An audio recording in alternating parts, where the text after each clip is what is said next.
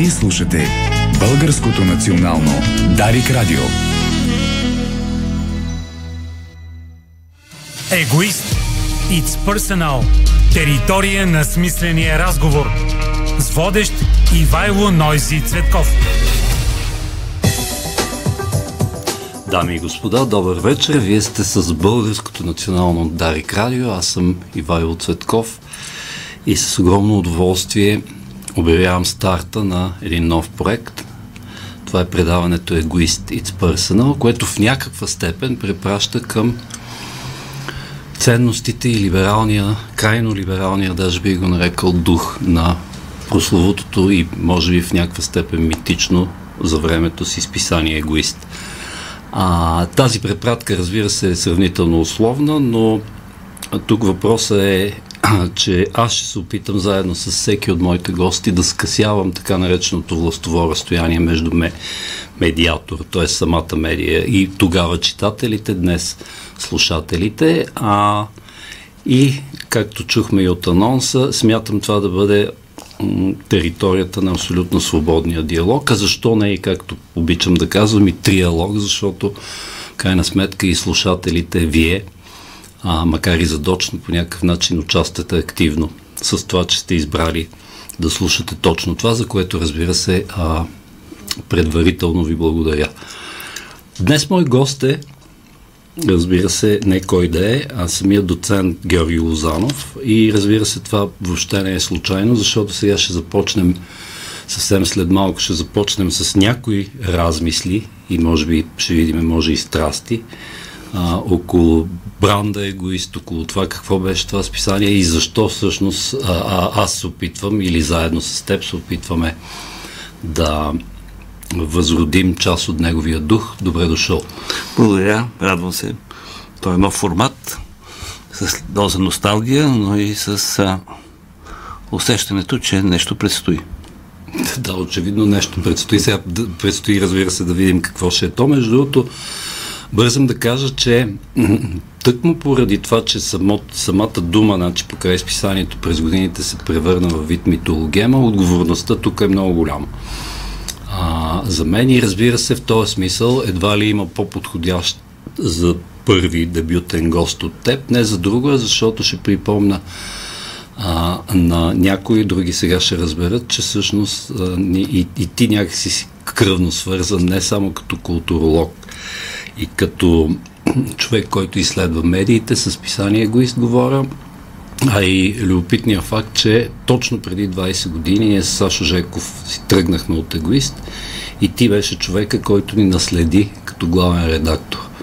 Имаш ли някакви хубави спомени? Имаш ли от тогава? А, аз фактически, което не е много радостно, разбира се, в моите ръце това списание престана да излиза и се превърна в нещо друго, в списание Его, и после още изчезна от сцената. Тоест ти го потопи, така ли да кажа? Не, аз а, трябваше да акуширам неговото оттегляне от а, а, медийната Или може сцена. да се каже да го ефтаназираш по някакъв начин. Да, което не беше, не беше в последна сметка излишно, защото това списание, така както го създадахте вие, имаше една голяма задача, която той изпълни по бляскав начин и това е многократно а, оценявано. А, да, приобщи едно ново поколение към отворения либерален свят. Едно поколение, това е 90-те години, което вече не беше, така да се каже, под сянката на комунизма, но все още нямаше достатъчно информация, поглед, вътрешна чувствителност за това къде е попаднало, като е излязъл от комунизма. И айде, нашите поколения си носят а, старите м- предразсъдъци, теми, надежди, а тези млади хора трябваше тогава да открият своята идентичност да разберат кои са. Изписание Егоист помогна много на това поколение. И когато те разбраха чисто поколенчески, ви застанаха вече някъде убедено, на базата на този либерален диалог, списанието полека-лека вече трудно намираше собствения си и адресат, а и собствените си теми. Ние се опитахме да го адресираме към други общности, но то се оказа много ревниво свързано тъкмо с тази общност и двупосочно свързано с нея и затова фактически а, беше някакъв вид насилие да се опитваме да го продължаваме по този начин.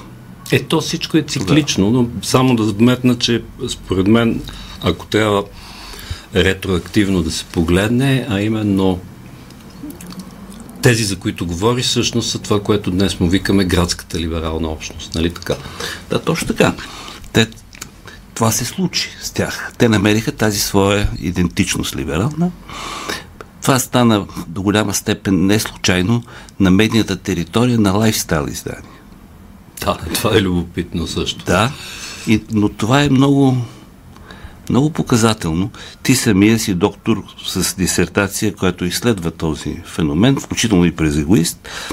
И дано не прозвучи а, малко прекалено академично, но тази лайфстайл идентичност не е идентичността на наследените травматични принадлежности. Mm-hmm. Национална, сексуална, която, която идва от теб самия, от тялото ти, от предисторията.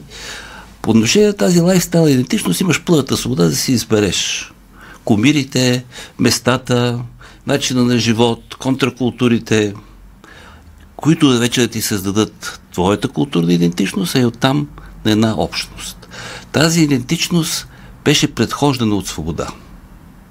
И така беше, така беше създадена. Изписанието всъщност окоръжаваше една аудитория по този начин да самопреживее. И в това беше и големия, големия така, голямата сила на това списание и въздействие върху тази аудитория. Ние до тогава, а пък някои до сега, се опитват да превънат идентичността в някакъв травматичен дълг. Ти си дълг, дълг на базата на нещо, на което принадлежиш, без твое право на избор и без а, възможност да а, усетиш кое, какво, какво си ти и какво искаш да бъдеш ти, ами направо ти е наложена като някакъв... Всъщност, да, ти отваряш, разширяваш, отваряш по-голяма тема, но както колкото и хубаво да си говорим, в един момент идват реклами. А, добре, ще говорим за лайфстайл, как да се Естествено. Българско национално Дарик Радио. Дарик. Изложение Уча в чужбина. Кандидатстване в университети в Европа и Съединените щати. 16 септември в Интерпред, град София. Консултации, кариерно ориентиране, семинари на живо и онлайн. Изложение Уча в чужбина. Ела на 16 септември в Интерпред София. Регистрирай се на darby.eu. Какво правиш на тази спирка? А, отивам на репетиция на Бомбон. Имаме концерт на Паяк. Как така на паяк? О, Паякът е сцена. Този е зелен и добър. Ела да ни видиш. Градска мобилност ви кани на концерт на Бомбон на 15 септември в 12 часа на Витушка и Неофитрилски. Всеки, който иска да заради картите си за градски транспорт, ще може да го направи на нашето мобилно бюро. Супер, ще кажа и на приятели. И елате с градския транспорт. По-бързо е. 15 септември от 12 часа на Витушка и Неофитрилски. Имате бизнес.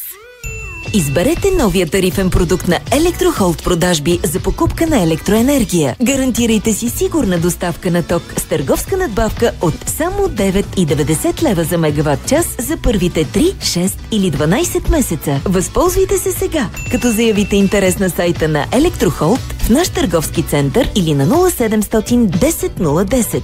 Electrohold. Стабилният партньор за вашия бизнес. Когато ти трябва такси, не разчитай на случайността. Довери се на професионалистите. Радио Сиви Такси, за да си винаги на време там, където трябва. С едно обаждане на 9 12 63, а към мобилните оператори само 12 63. Сега свали новото мобилно приложение 9 12 63 София и с едно кликване таксито ще бъде при теб. Радио Сиви Такси поддържа най-низките цени на километър и престой на минута, за да може да стигнете там, за където сте тръгнали. Сигурно, бързо и на най-низка цена. Радио Сиви Такси на цена от 1 лев и 21 стотинки за дневна тарифа и 1 лев и 39 стотинки за нощна тарифа и само 27 стотинки за престой на минута. Дарик.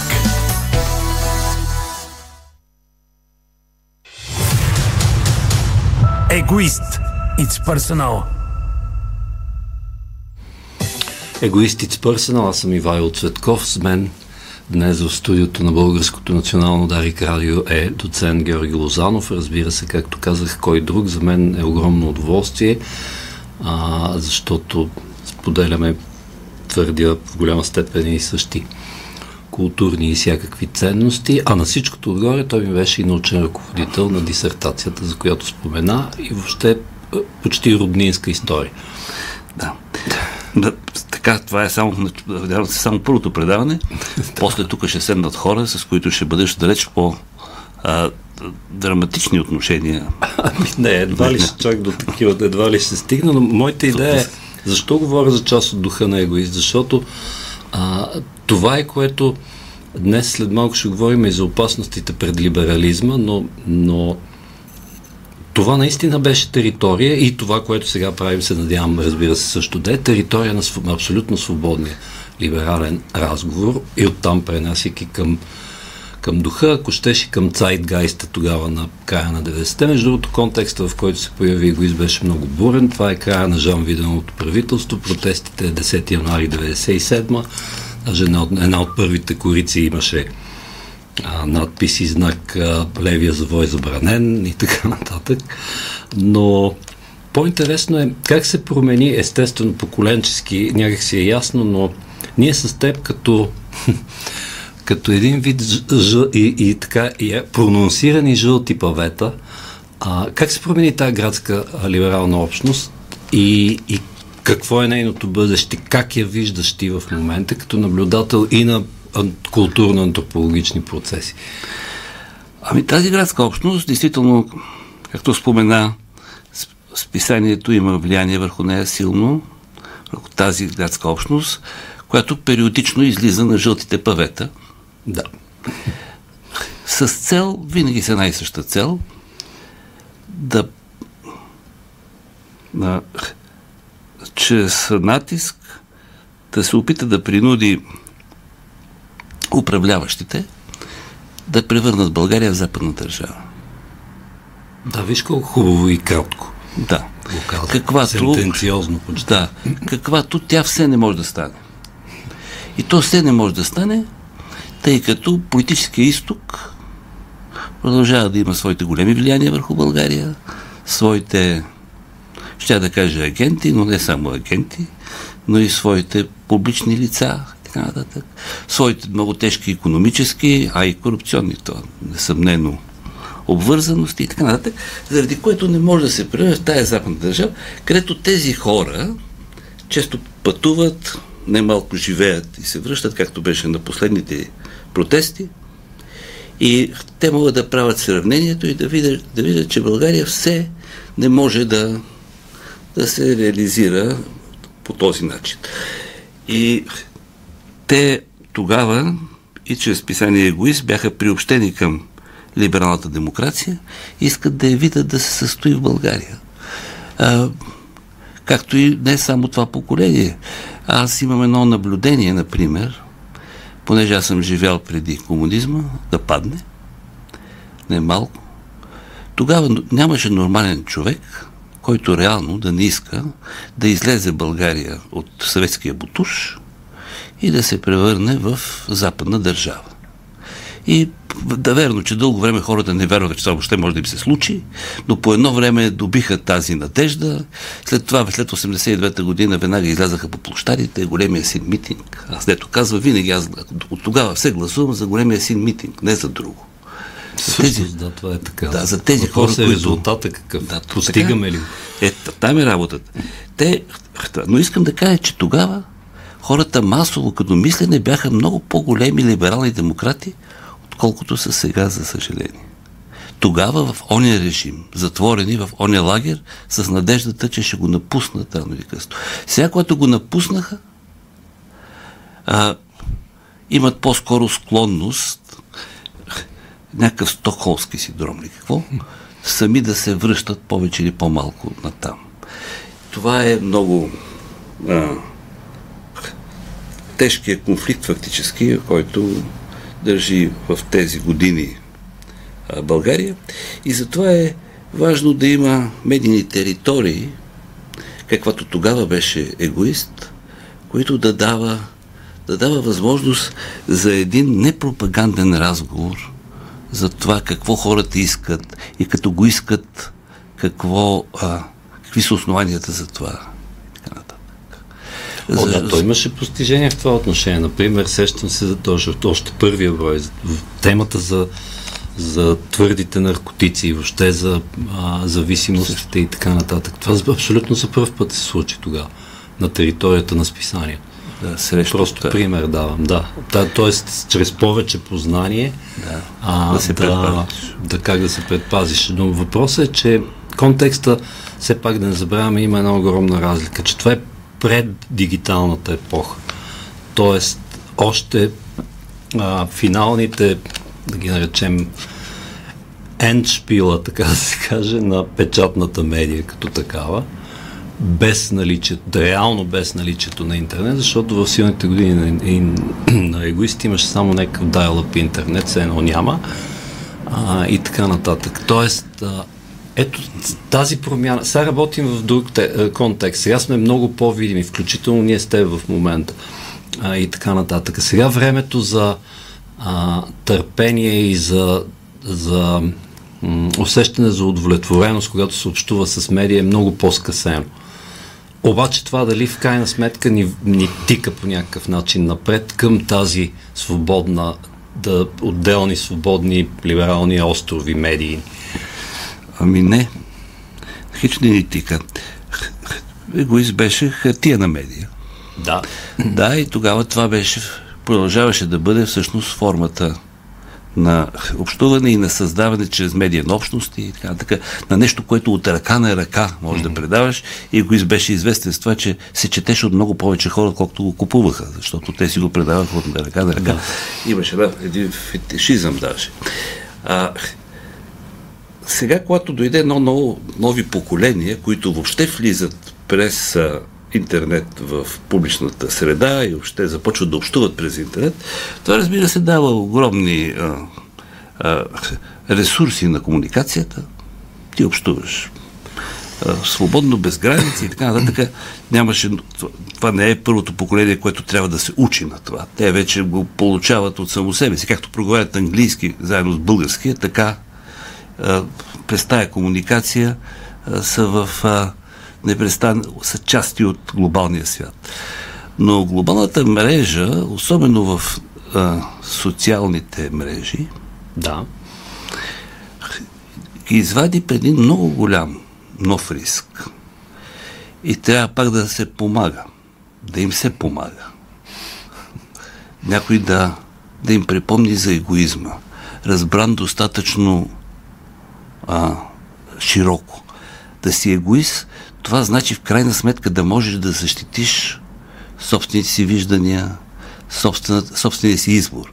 Защото... Той е по-скоро в посока просветен индивидуализъм, нещо такова. Да. да.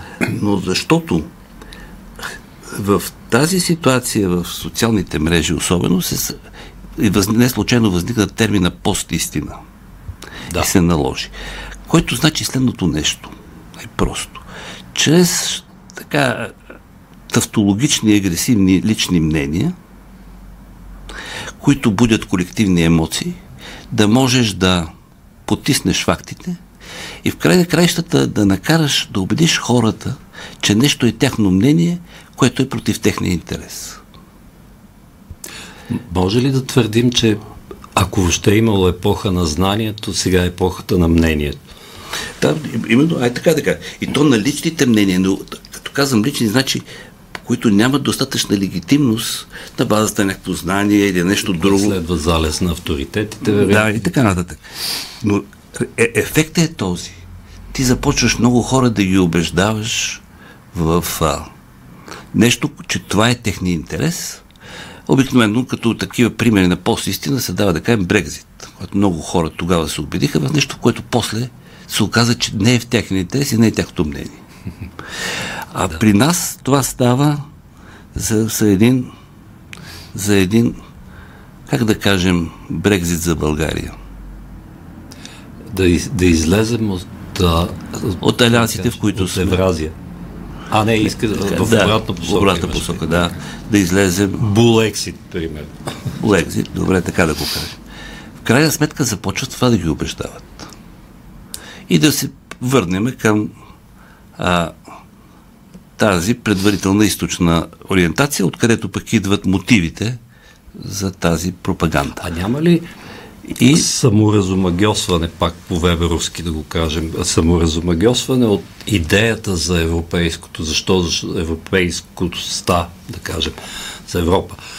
А какво им предвид? 2007, когато влязохме, според мен и усещането беше с много големи очаквания, че тук веднъж се, сега се качихме се на магистралата, както се казва, всичко ще е наред и вероятно хората ще богатеят, се качват доходи и така нататък. Или както аз шеговито му викам, повечето българи решиха, че тук до няколко години ще станат австрийци. Обаче, след като това не стана и даже нещата се задълбочиха в някаква степен, особено а, световната економическа криза и така нататък. Та затова те питам, не е ли въпрос на саморазумагиосване от европейската идея? Вече не е толкова секси това. И така затова е. ще се обърнем към традиционното, към, ако щеш, към Ру, Русия, която нали, се води освободителка и така нататък. Либералният западен свят от новия век насам попадна под тежки проблеми, частично обективни, частично външно предизвикани, частично самопредизвикани. Обективните са ясни, те са свързани, да кажем, с неща като, като а, пандемията. Макар, че конспиративни теории има навсякъде, но пандемията, когато взима жертви в нелиберални демократични общности, където цената на човешкия живот е по-малка. Сякаш, да. Ми не сякаш. Е, смисъл негласно, но да. Да, цената на човешкия живот е по-малка. Хората не живеят достатъчно свободно и а, а, добре, а така да кажа, и за това и някакси усещането за това, всяка, за всяка трагедия по друг начин се преживява, докато на Запад това е едни, да кажем, хубавия смисъл, доколкото има такъв, разглезени хора – от а, живота си, който са постигнали. И всяко това нещо им действа много болезнено и много разочароващо. Така че това имаш ни обективни. Имаш един външен натиск, който започна а, това е през а, м, да кажем а, от азиатски така а, а, полах да, и азиатски натиск. азиатски натиск, сложно композиран. Там имаше ислямизъм, имаше съветизъм. Те доста си взаимодействат, къде съзнателно, къде, така да се каже, по съседство. А, до там, че бежанците, които на базата на либералните ценности бяха най-хуманно приемани, в някакво отношение започнаха да приличат на нашественици. на нашественици, изпратени да разрушат Запада и да, да, да, да разрушат доверието на хората в, в Запада. Това е втората, това е нашествието, цялата хибридна война, руската пропаганда после, всичко това. Руската пропаганда действа по един начин много по-хитър от старата съветска, тази постсъветската действа така. Тя хваща отделни проблеми на Запада, за които сега ще спомена, например, джендър, хващаш думата джендър. Да, Започваш да въртиш. Пейорати, да, да я хиперболизираш, да, и да казваш, че това са едни развратни хора, които се самоунищожават морално. Така че това са и истинските ценности, християнските, така да се каже, по логиката на обратното ги носи, носи Путин и този постсъветски режим. Като забравяш да кажем, че този постсъветски режим, преди да стане постсъветски, беше съветски и срути а, и в него нямаше капчица християнство. Да, и срути всички храмове там, които може да срути и прати свещениците в полагери. Това е втория път. И третия път, за който, разбира се, дава хляб на, на постсъветската пропаганда, е, че либерализма в собственото си развитие се превърна в някаква степен своето обратно, защото се радикализира. А радикален либерализъм е дървено желязо. Либерализмът е точно обратното на, радикализма. Тоест, възможността да, приемаш, да приемаш различните гледни точки, да приемаш. Е, теза, твоя теза много ми хареса. Аз само ще добавя, че тук говорим за това, че т.е. и въпроса по-скоро е дали то саморазрушението, така есенцията на саморазрушението не е в отиването до крайност, отиването в така наречената лоу култура, отиването в кансъл култура и така нататък. Еми, да, до там, до там води, но това е отдавна предречено и в някакъв смисъл отдавна очаквано от а, а, антизападните левичари, така да кажа. Mm-hmm. Например, Маркузе отдавна говори за това, че знаеме, че пролетарията не можа да се справи с това да разруши буржуазният демократичен ред и за това ще трябва да се разчита на младсиствата, които да се активират достатъчно, за да го извършат. И ние сега, за съжаление, сме в този сценарий.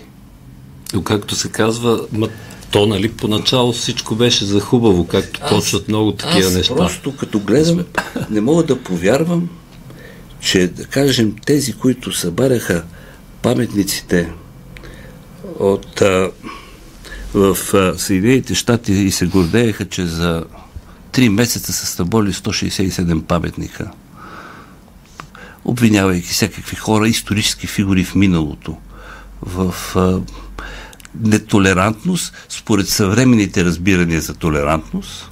А което също е нонсенс. Което е нонсенс. Или пък а, крайните прояви на миту, когато въобще а, всеки кавалерски жест почва Вече да става опасен, опасен. за кавалера. Ако някой действително феминист се грижи, така да се каже, за а, равнопоставеността между половете и затова жената да бъде обект на уважение от другия пол, тя трябва да е в защита на кавалерството. Кавалерството, което тръгва... Добре, ще продължим точно от тук. Сега ще чуем пак реклами. Това е Дарик. Дарик. Кауфланд е веригата с най-добро съотношение между цена и качество в България според потребителско проучване. Тази седмица в Кауфланд вземи 5 кг картофи за 4,45 и бира Шуменско Кен 500 мл за 99 стотинки. Повече на БГ. Това е времето от годината. Фестивалът на специалните цени на Turkish Airlines започна. Сега е времето да се свържете със света с нашите изключителни оферти в бизнес класа. Летете от София до Дубай на цени започващи от 1299 евро, до Канкун на цени започващи от 1999 евро или до Сеул на цени започващи от 2399 евро, докато се наслаждавате на бизнес класа привилегиите. За подробности, моля посетете turkishairlines.com и резервирайте вашите билети между 4 и 10 септември. Turkish Airlines. За своя комфорт и свежест в ежедневието си и за важните моменти разчитам на Део Личия. Разнообразие от рулони, дезодоранти и спрей без газ Личия с дълготрайни аромати. 48 часа гарантирано защитават от неприятна миризма и регулират изпотяването. Уникални формули Личия без алуминиеви соли, за да диша кожата свободно и с хиалуронова киселина за повече мекота. Део Личия, за да се чувстваш добре. Купи изгодно в Темакс. Разнообразие от мебели за баня от 139,99. Гранитогрес с различни модели и размери за 18,99. Паравани за баня с цени от 179,99. И още от новата брошура в Темакс. В ерата на новите технологии имаме нужда от ново поколение защита за очите ни. Crystal Vision Comfort. Капки за очи за мек комфорт и максимално увлажняване на окото. Crystal Vision Comfort. Предотвратяват сухотата, създават защитен филм върху очите, подпомагат зарастването на повърхностни наранявания. Овлажняващи капки за очи Crystal Vision Comfort. Големите ползи от малката капка. Подходящи за употреба с контактни лещи. Дарик. Егоист. It's personal. Вие сте с предаването Егоист, It's Personal, аз съм Ивайло Цветков и днес с дебютния си епизод с доцент Георги Лозанов разсъждаваме на всякакви културни, поп-културни, човекопознавателни, може би, ако ти харесва тази дума. Човекопознавателни, добре. Да. Да не казвам антропологически. Да, казвам, че ти вървиш към побългаряване на термините, което ще, което ще се радва много хора.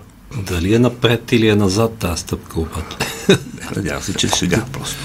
Да.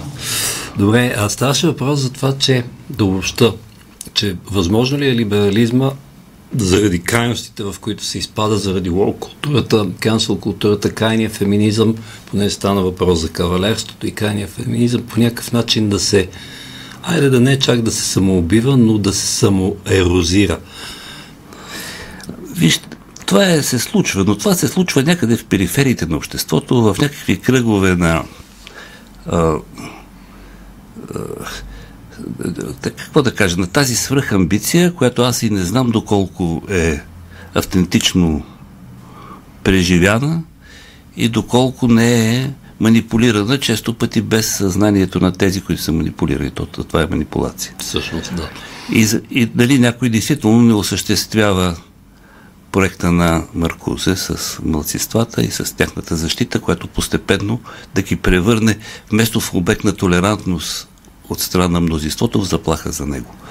Така че това има, има mm-hmm. такъв, такъв дебат, но аз смятам, че западната култура, която е с много голяма традиция във всякакви дебати, ще намери начин да го проведе и то не унищожавайки либерализма с неговата толерантност, което да не забравяме, че това е най-голямото постижение на християнската цивилизация.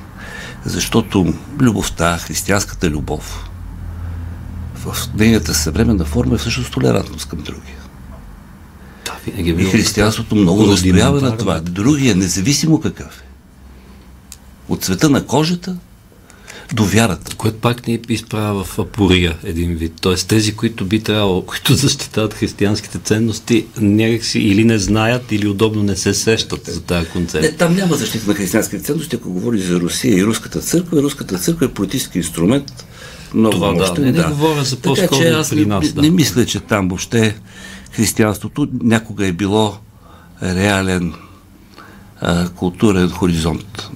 И така, от гледна точка Имперски към света. инструмент, може да, би? Да, имперски инструмент е бил, когато е удобно. Когато не е удобно, това, тази култура става най-мрачно атеистичната култура, каквито периодите съветски. Това не е... Не, това, там не говорим за християнство, но аз мятам, че самата християнска култура ще, ще може да се, да се справи с тези радикализации. И, а, и то не чрез създаването на, а, на обратни, също достатъчно радикални политически mm-hmm. субекти от националистичен тип, които да се радват на братски партии като Възраждане в България. И така. Да. И това ще стане, ако не друго, между хората. Защото аз сега писах скоро една статия за кавалерството, където цитирах един пример една скандинавска държава. Идва една жена от а, България на работа там, добро място, в добра фирма, има една летяща врата и пред нея минава някакъв нейн колега, който оставя вратата да я удари. Така, как е възможно? Защо? Да, ти нямаш някакво кавалерско чувство, малко, макар да, да задържиш вратата, как е възможно да му остави?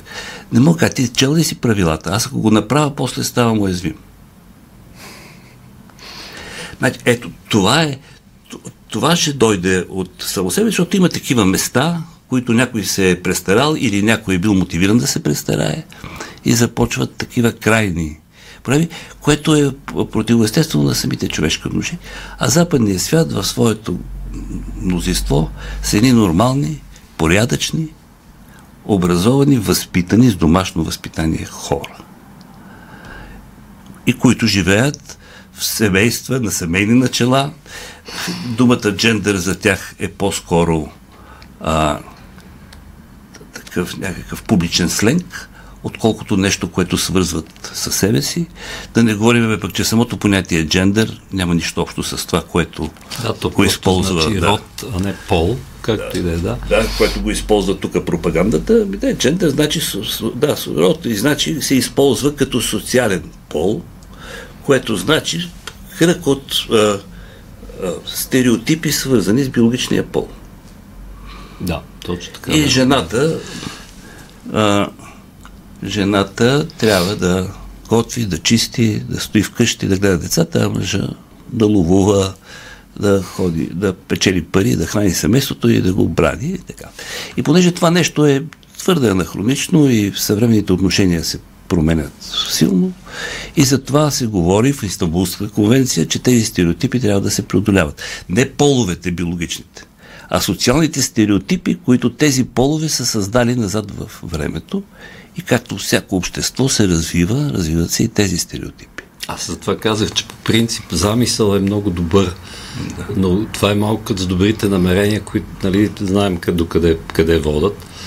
Тоест, надявам се да не се, се да не стане така, но ето това е едно добро намерение, да се отстрани дискриминацията, доколкото това е възможно, въпреки че тя в някакви форми винаги ще има и да се пристъпи към изравняване на социалната функция, нали така? Да, разбира се. Сега, разбира се, има, има области, в които а, всички стереотипи, свързани с пола и така нататък, някакси физически и природно не позволяват да има равенство. Есте, съвсем естествено. Естествено, където не позволяват, не позволяват. Но, но защо, защо е това?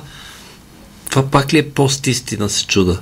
Смисъл, как то някакси повсеместен, да, той не е повсеместен, но в широки народни маси страха от това, че са от Запад ще дойдат тук, ще нахуят едни джендери и всички деца ще станат а, хомосексуални, примерно.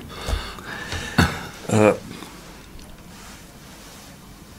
това е, се използваше Истанбулската конвенция, а, ние имаме голям проблем. Тогава, когато съм чел на времето а, а, някакви статистики, във всяко трето домакинство мъжа бие жена си. Физическо насилие. Превръща я в чрез физическа сила я кара да върши неща, за които тя няма желание.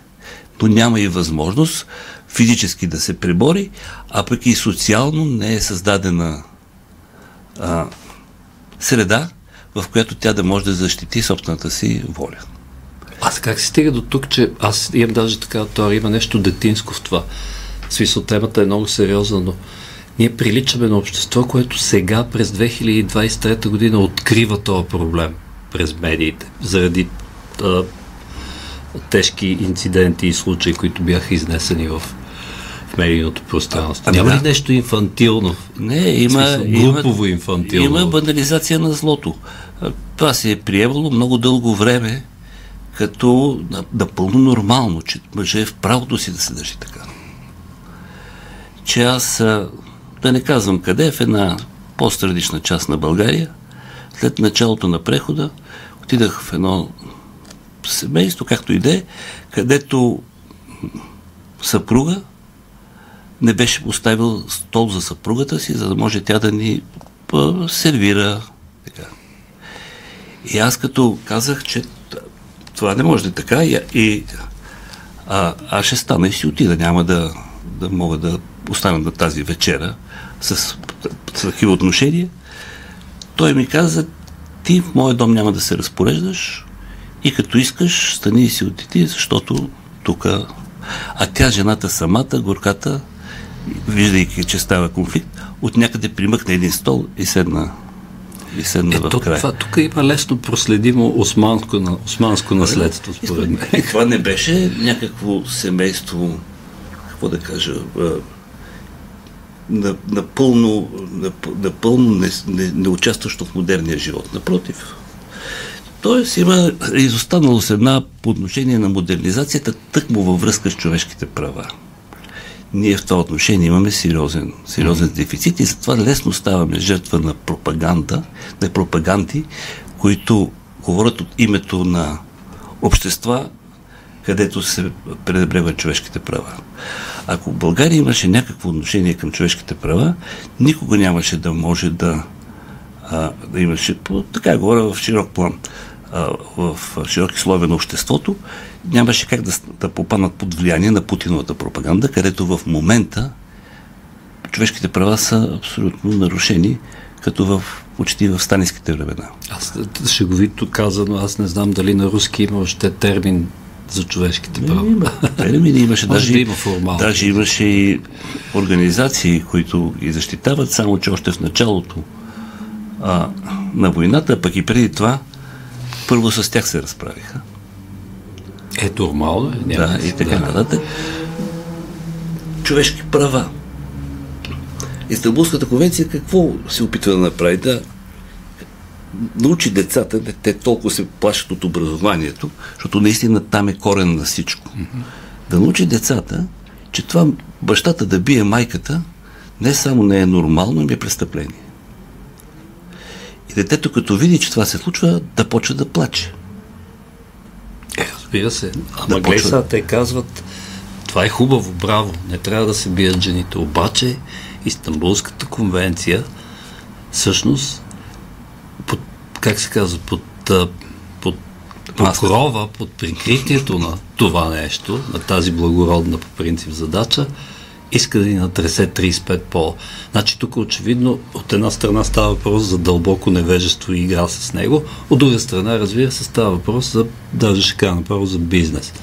Тоест, през пропагандата. Да, защото просто това, това е, се разчита, както всички тех, техники на постистината, че никой няма да прочете тази конвенция, а ще чуе само експресивни лични мнения.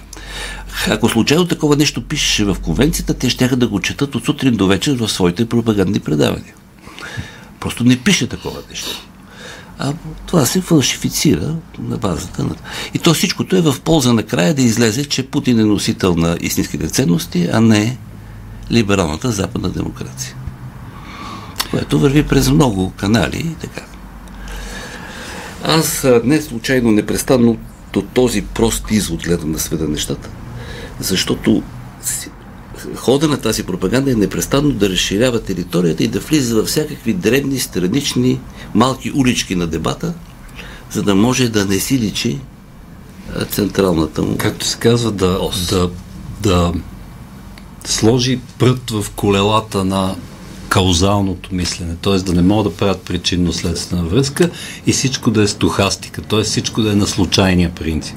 Всяко събитие сякаш е изолирано и като го разпаднеш на по-малки части, така върви по-добре пропагандата. Нещо такова имаш предвид. Точно така, нещо такова и така, нещо такова се осъществява. И това много върви през социалните мрежи, където всяко едно мнение, всеки един една реакция, колкото е по-агресивна, колкото е по-будеща чувства, особено негативни, омраза, толкова по-лесно влияе върху широките, широката аудитория. Аз днеска, понеже имаше нещо като отчет, може да направя тук едно малко политическо изказване, съвсем кратко. Имаше нещо като отчет на министър-председателя Деков. Така. Когото аз не познавам лично, но го виждам през екрана, постепенно, през тук, през годините, както участва в публичния живот. И, и ми прави нещо много добро впечатление. Той е доста твърд в позициите си и крайно неагресивен в заявяването им. Това е дисон, дисонантно ли го намираш? Напределно чудно. Ние създадахме, особено от националистите, сега напоследък и президента го гледам, че бие такова звънче с него, шапката. Аз ти предлагам да не говорим за президента, защото сме преди 23 часа. Да, Добре. До... Само извинявай за секунда, че те прекъсвам. Запомни си мисълта, ще чуем още едни реклами. О, добре, аз ще забравя. Това е Дарик. Дарик. Безценни богатства. Моментната лотарийна игра Златната ябълка може да откриете 1 милион лева в печалби от 1000 до 10 000 лева. Държавна лотария. Късметът е възможен.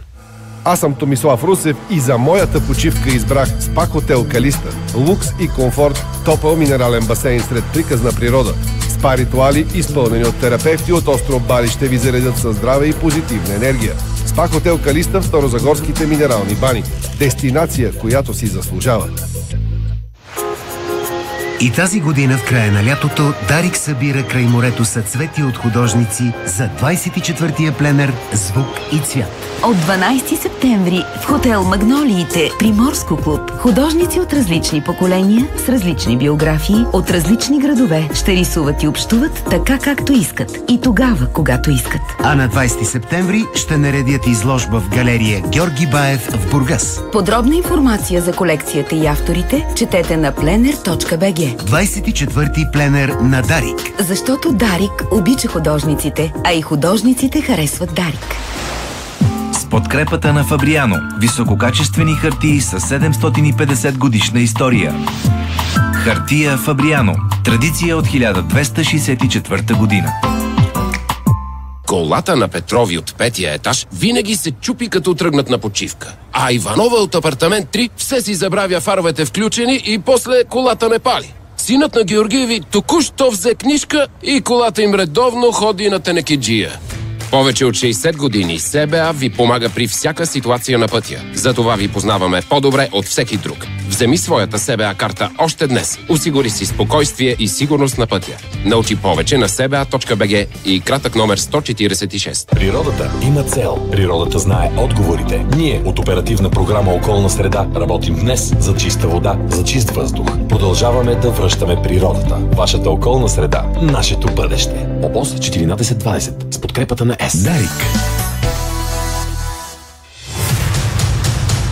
Егоист. It's personal. Ето ни в Енчпила на Егоист It's personal, или поне на първия му епизод. Надявам се да има и други. А, но Не.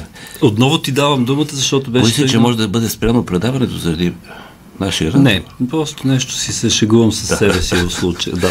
Не сме го докарали още до там, макар че в далечна перспектива медиите трябва да мислят за собствената свобода. Също и преподавателите по журналистика, защото че се появи един а, изкуствен доцент Лозанов и тогава ти какво правиш? А, това няма никакъв проблем.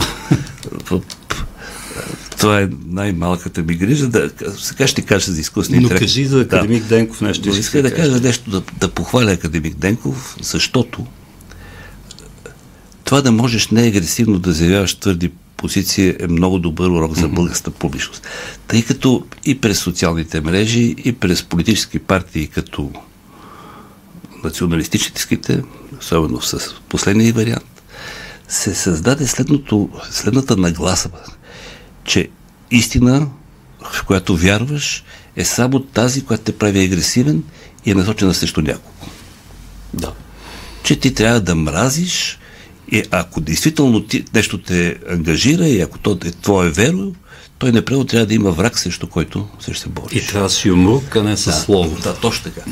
Денков защитава собствените си позиции без да се бори с враг. И това ми харесва като тип. Това е като много тип, хубаво наблюдение. Като тип публично, публично поведение и което въобще е присъщо на културните хора. Аз толкова пъти в това студио, макар и в други предавания, съм казвал, че първото нещо, от което е много важно за политиците и въобще за хората в публична роля, първото нещо са първите 7 години. Това, което се нарича домашно възпитание. Да. Като имаш домашно възпитание, оттам нататък вече, разбира се, е хубаво да имаш и образование. И като имаш домашно възпитание. Това да води до, е- до някакси от само себе си до добър вкус. Дали да. помниш как сме си говорили, че аз твърдя, че един от огромните ни проблеми, социокултурния, е лошия вкус на всички нива. Точно така, да имаш усещане за естетика. Естетиката в крайна сметка е а, хармонизира нещата около теб, някакъв вид хармония, някаква, някакво съответствие между нещата. Добре, и сега ще предложа сонатна форма, т.е. да се върнем в една реприза към това, с което започнахме, а именно градската либерална общност. Единствените хора, които а, според мен е общност, те не са, те има най-различни видове хора, видове българи, а, които според мен разбират, че а, траг, част от нашата трагедия бих я нарекал така, че свободата е ценна само когато я няма, ако трябва да препратим с времето преди 10 ноември. Сега, когато пребивават в нея, като че ли не се цени достатъчно. И аз тъкно чрез тук това предаване конкретно, което не е случайно препраща към, а, към списанието Егоист, се опитвам да потърся сегашното поколение, което отговаря на тогавашното, въпреки че контекста се е сменил. Не знам дали ще успея, но просто си споделям, понеже си ми дошъл на гости. Ами да, ако ти намериш едни нови млади, които да те слушат тук, това ще е голяма защита за тях във връзка с това, което може да им се случи в социалните мрежи. Само, че ще трябва да стигнеш пак през социалните мрежи до тях. Е, е да, да. се, да. И, но те имат нужда от тази защита. Аз ще почна да танцувам и в ТикТок, ако трябва, няма да, никакъв проблем. Да. да. даже, даже в повече отколкото от тези млади, които тогава, на които тогава егоист помогна да намерят своята идентичност в един променящ се свят. Сега идват едни млади, които са по-заплашени заради тази пропагандна атака през социалните мрежи, което ги превръща в пряк адресат. И другия проблем е скъсеното, скъсения обсек на внимание. Нещо, което с хартиената медия е, беше съвсем едно, сега вече скъсения обсек заради многократно нарасналите в геометрична прогресия информационни източници. Е, това също ми се вижда в смисъл, осложнява задачата страшно.